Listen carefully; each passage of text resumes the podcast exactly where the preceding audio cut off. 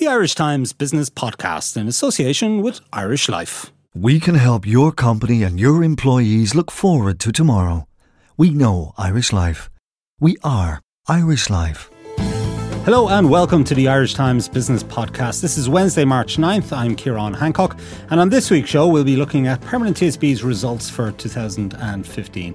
Why did the bank make a loss of €425 million last year, and does it really have a future as a standalone entity? PTSB Chief Executive Jeremy Masding is in studio to answer those and other questions. Before that, don't forget you can subscribe to this podcast on iTunes, where it will be delivered to your device each week for free.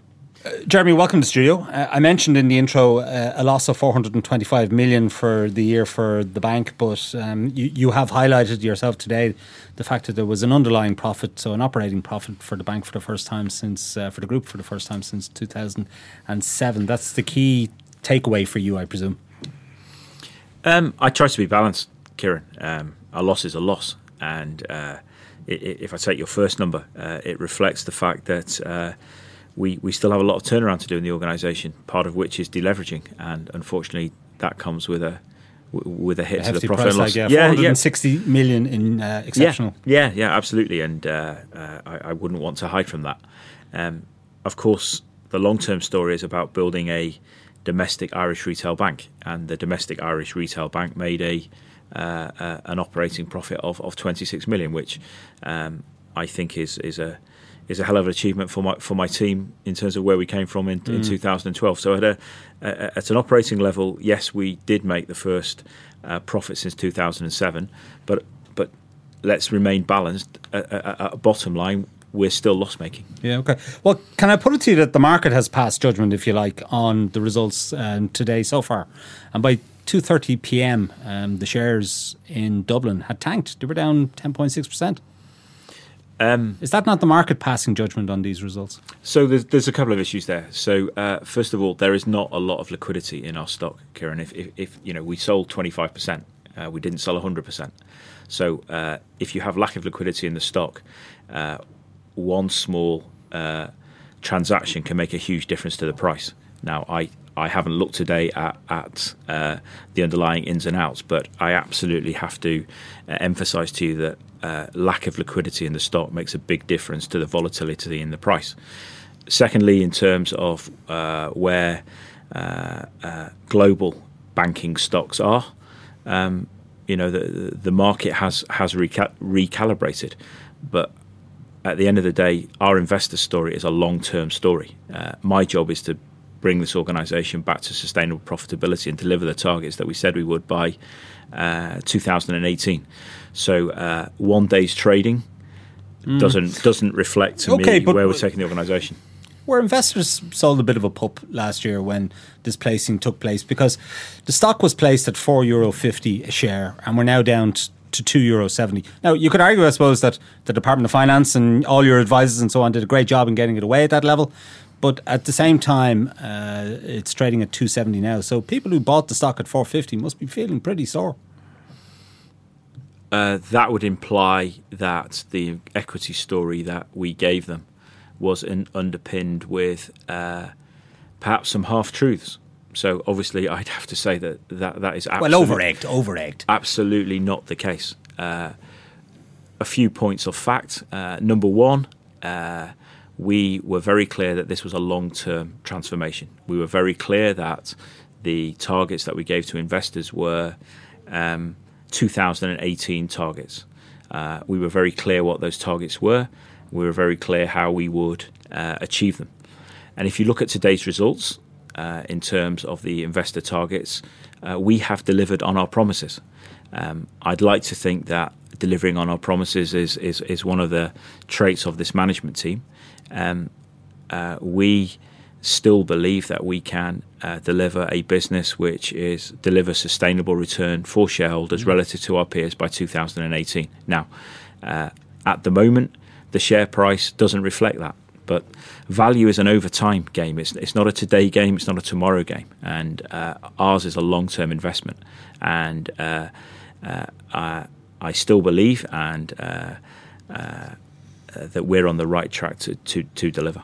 Yeah, okay. Well, maybe let's talk about some of those metrics that you say you're on track with. I mean, let's talk about mortgage lending growth of 2%. You can't have been happy with that figure. You've said yourself you're not happy with that figure, and it's given you a market share of 9.5%.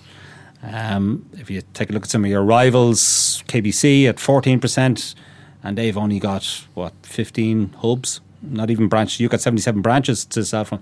They've got 15 hubs, and they achieved 14%. So, I mean, clearly something isn't quite right with the mortgage offering at the minute. It's not resonating with people for whatever reason. Why? What's happening? So I think history counts here. I mean, market share of about 2% when we first started. So if I was trying to sell you a story, I'd say we've gone from 2% to nearly 10% in a few years. Sure, right? Okay, but pre-crash now, you were probably the biggest lender or thereabouts in the market. If I was going to tell you a story, which I'm not built like that. Yeah. So we achieved a small amount of growth. I think we could have done better.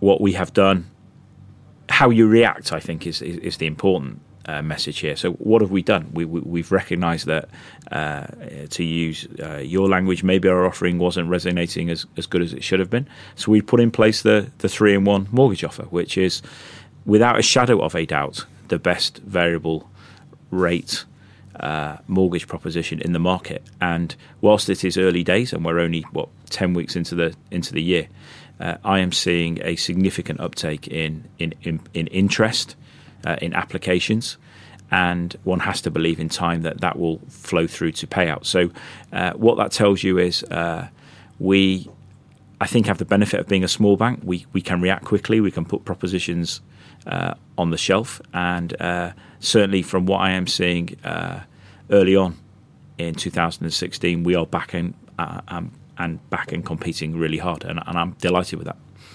Right, okay. So let's talk about other parts of the business. Sure. Tell us which other metrics you're happy with, if you like, where you're meeting targets that you set, that you laid down for investors. Yeah, happy to do that. So the first one would be the net interest margin. We promised investors that we would deliver a net interest margin of 170 basis points by the end of 2018. And we are trending very well towards that, so I'm delighted with that. I'm pleased about that. We promised a cost-income ratio of circa 50%. Our cost-income ratio has come down from over 120% to just over 80%. So we're very high, though, isn't it? Way too high, but we're trending in the right direction. This is a transformation story. This is a long journey. I can only present the facts to show that we're making progress. In terms of underlying cost of risk, we promised an underlying cost of risk of 40 basis points or less, and we're well on our way to doing that. And indeed, if you look at our NPLs, if you look at the treatments, we're delivering, and all of that then should deliver a return on equity which should be attractive to investors. Again, I repeat, this is a long-term transformation story, and I think that today's results show, above all else, that we are making progress. I think I heard you say earlier that when we talk about exceptionals, that they can be lumpy. Yeah. And, over time, you were confident that you could get to the kind of profitability that you want by 2018. But I mean, 460 million in exceptional costs, it's more than lumpy, isn't it? I mean, it's really enormous. And can we be certain that for next year, we won't have a repeat of that kind of figure? So let's take a step back. The deal that we did with the European Commission said that Ireland needed a competitive retail banking market, and that we were an important part of that, and that our business model should be a domestically focused Irish retail bank. And therefore, with that came some deleveraging commitments that we have to make. One of the businesses that we had, and I'll explain in a minute, part of it we still have, is a business in the United Kingdom called CHL. Yeah. And that's a big sterling balance sheet. And we have to deleverage those assets. and it is very rare that a buyer buys assets at par. Part of the trade is you have to take a discount. So half of that book, roughly speaking, half of that book, broadly speaking, relates to those exceptionals. And the other half, your plan is supposed to be gone by the middle of this year, isn't it? Correct. And I think Brexit might put that back. But broadly speaking, the other half will have a similar type hit on the exceptional line. So the answer to your question, I think there is one more big exceptional hit. Once we've done that, we are then back to being what we should be, which is an Irish domestic retail bank. And then the profits that we make should actually reflect the business model that we've actually asked to be delivered by the European Commission. Right. The other, actually just on the Brexit point, because you said this morning that because the referendum is in June, you're supposed to sell this asset by June 2016, but because the Brexit referendum is in June, it's created a lot of uncertainty out in the market, and you don't think you'll... it would be in the best interest of the bank to proceed with that sale on that time scale. So you're going to ask the Department of Finance and the European Commission to be able to delay that, is that right? Yeah, I'm going to ask them for, broadly speaking, I think we'll have to ask them for an extension because at the moment the UK market is frozen, right, because of Brexit. In terms of how long, I haven't really thought about that. I just want to wait and see in terms of Brexit, and then in my mind, I absolutely have a bias towards selling the second half so we can focus on competing in the Irish market. And if the answer is leave the EU, does that change? Does that again change your thinking on selling this asset? Does that create even more uncertainty, if you like, if they choose to leave? Let's not go there. Let's just wait and see in terms of where the referendum takes us. Right. Okay. I mean, you are a British citizen, so have you any thoughts yourself on Brexit and whether it would be a good, bad, or indifferent thing for Britain? I don't, to be brutally honest. I think that it just wouldn't be wise for me to comment. At Irish Life, we can tell you that 49% of employees in Ireland don't think about tomorrow. They don't have a pension plan. We can help you help them. Because if you're involved in running your company's pension plan, we can administer it for you with our member-specific investment solutions, online access for employers, trustees and members, and always-on smartphone apps. Just call one of our corporate team on 017041845. Visit irishlifecorporatebusiness.ie or contact your pension consultant to find out how we can help your company think of tomorrow. We know Irish Life. We are Irish Life. Irish Life Assurance PLC is regulated by the Central Bank of Ireland. All information sourced for Irish Life, September 2014. Now, the other major legacy issue, I guess, is around tracker mortgages. Yes. And you have a mortgage redress programme, which is you announced last July, I think it was. And separate to that, then, there's a major industry-wide review of mortgage books by all of the lenders instituted by the Central Bank of Ireland, where they've asked you all to go and look at your mortgage books and to make sure that the proper rates were applied to mortgages, I think particularly trackers, etc., over the last number of years. Now, Permanent TSB has set aside €140 million for potential costs in that area. Just explain that to us and how it'll break down, because last year, you announced that close to 1,400 people had been identified in the first tranche, if you like, as having the wrong rate applied to them in previous years. Yep. So perhaps if we go through the chronology of what happened. So as a result of dialogue with the Central Bank of Ireland, we announced a mortgage redress programme. And that was it's a serious issue. I mean, as you heard me say this morning, any chance I get, I apologise for it. It's the number one priority in the bank. So that's the first programme of work, and we're about 90% of the way through in terms of remediating customers, recognising that remediation means, from our perspective, that still doesn't take away the right of any customer to appeal. So we're making progress there. At the same time that we announced the mortgage redress programme, if you recall, we also announced that we had set up a dedicated product review group because we wanted to go through all the legacy products which are in the portfolio to see if there are any other contractual issues, because we have to clean up this bank, because the only way we're ever going to regain any degree of confidence and trust is by being transparent through cleaning it up. Now, then the central bank announced the tracker review. So in many ways, the product review group has been overtaken by the CBI tracker and so review. And so now we're starting that work. In many ways, I suspect we are ahead of our peers because we had started the work through the product review group.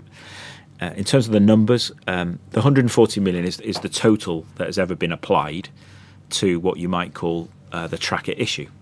Of the 140 million, 40 million has, broadly speaking, already been spent on the mortgage redress programme. This is under 90% of cases that have been redressed. Correct. So that leaves you with the 100 million, and the 100 million obviously has to account for the 10% which we still need to remediate, plus any appeals that are found in the customer's favour. And then based on the CBI tracker letter that we got, based on the information that's in there, I think it's prudent and conservative to put some more aside. Now, the exact number, I think for all banks, all my peer CEOs, the exact number won't become clear until we've looked through all the contracts. So I think that at least until the end of this year, it's going to take all of the banks to go through all of the individual cases. So how many additional cases do you think might have to be resolved? I couldn't tell you, because we still need to go through the contracts, and by definition that takes a long time. Yeah. Why did it take so long in the first place to accept that there was an error made by the bank, a failure by the bank, I think is how you put it at the time, in the 1,372 cases that were announced last July? I'm still in enforcement, Ciarán. I'm still in a very constrained environment in terms of what I'm able to say. I'm afraid I don't want to really answer that question. I'm still in a dialogue with the mortgage redress programme, with the enforcement team of the central bank. I can only repeat that in my mind, it is a really serious issue. It was a serious failing. I apologise again, and what we are trying to do is to put it right to the best of our ability. That's the best I can say. Some of those people actually lost their homes, didn't they? They did, yes. And what kind of compensation have they been offered? So 49 of the 61 customers have been fully redressed. Each case is different. Give us an example of... No, I prefer not to. Each case is different. All I know is that we set out to try and do the right thing for the customer. I think it would be inappropriate for me to comment on individual customer circumstances, so I'd rather not. Can you say how much compensation was paid to those 49? Because they were the ones that they suffered the greatest loss. It ranges dependent on the case. So again, I'd rather not comment. I just want to keep at the point of principle, which is it was a serious mistake. It was a failing. We are absolutely starting from the premise of doing the right things for customers. So I'd just rather leave it at that. Mm. And why is it that nobody within the bank, I mean, this was a failure by the bank. Why is it that nobody in the bank has fallen on their sword, if you like, in this matter? Normally in these kind of situations where you have a failure that is so catastrophic, if you like, certainly for the 49 people who lost their homes, it's catastrophic. How is it that nobody within the bank has been held accountable? Because you said today that no senior executive, and I took by implication no senior manager, has left the bank as a result of this? So number one, it's a legacy issue. Okay, the failing, and again, it's in the provision of information. I mean, let's just be really clear: the information provision was suboptimal. It's a legacy issue. To the best of the facts that have been given to me,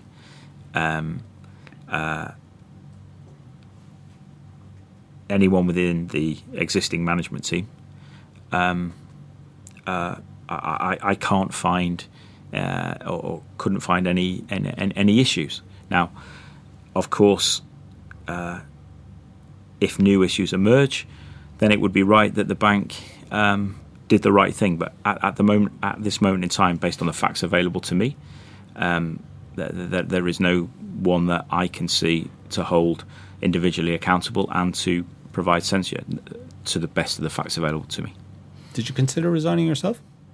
It's a legacy issue. It happened before my time. No, I understand it. But nonetheless, on your watch, the bank was still pursuing this matter with a lot of those customers very aggressively. I retain the support. And it wasn't accepting any responsibility. That only happened when the Central Bank got involved. Sorry. I retain the support of the board and the shareholders. It was a legacy issue. I come into work every day. I am determined to fix this organisation. And I'm committed to doing so. Right. Has it taken you a lot longer, Jeremy, than you initially thought it would to try and fix Permanent TSB? Because there were enormous legacy issues when you joined.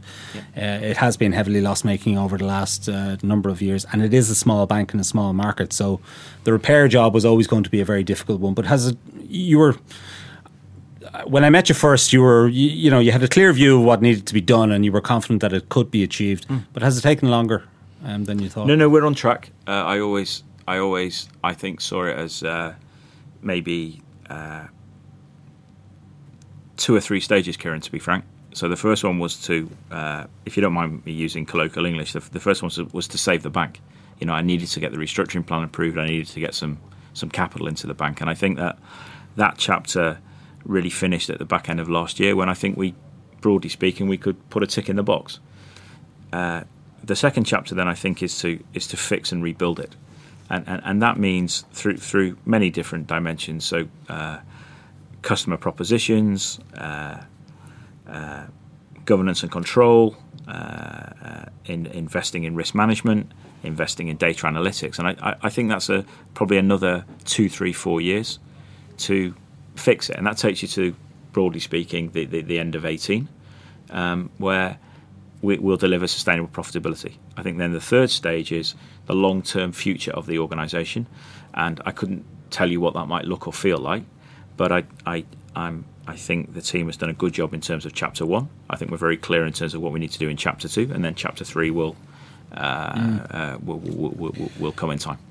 But do you think in the long term it has a future as a standalone entity, or does it need to huddle together with some other entity, some other existing bank in Ireland, or maybe some other player from outside to have a long-term future? Because at the end of the day, even if we strip out all the legacy costs, your underlying profit was still only €26 million. I mean, it's very small. 26 million, of course, is a point in time, 31, 12, 15.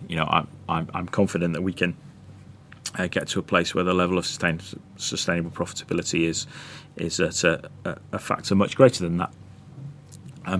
I think there is a place in modern banking for simple domestic retail banks who basically offer customers simplicity and value for money. So I would say that at this moment in time, yes, I do think there is a future of us as an independent institution. Now, my job as the chief executive is to look at any point in time in terms of what the right strategy is for the organisation. Based on today, I think the organisation is doing really well. I think it's absolutely doing the right thing for customers. I think it's good for Ireland that there's that we're providing competition. I think we're increasingly showing that we can do really good things. We still need to fix some legacy issues, as you mentioned. But I'm broadly speaking, I'm very proud of the team. I think they've done a great job in turning something around, which, as you said, had real structural issues. Yeah. Now the bank received a €2.7 billion bailout from the state back around the time of 5-6 years ago now at this stage. You began repaying that last year, which was €500 million or thereabouts at the time of the placing. What's the likelihood of PTSB being able to repay the €2.7 billion in full, and how long, if that is to happen, how long do you think it'll take? So by my reckoning, we've repaid nearly 50% if you include Irish Life, the Cocoa, share sales, and maybe allocate a bit for ELG fees. Okay. I suppose we should step back. Then the bailout becomes 4 billion because Irish Life and PTSB were once together in ILMP, and they got a 4 billion bailout. Irish Life was stripped out 1.3, and PTSB's bailout then was 2.7. Yeah, I suppose I start from a place was I wouldn't ever want to shortchange your listeners, right? As far as I am concerned, as the guy who came in from the UK, my job was to repay 4 billion euros. I mean, that was the number which everyone told me when they were trying to persuade me to do the job. So by your calculation, how much is outstanding today? We have to pay back 4, right? Yep. You take off Irish Life, you take off the Cocoa, you take off share sales, you take off some ELG fees, right? I probably can't do the maths myself in my head.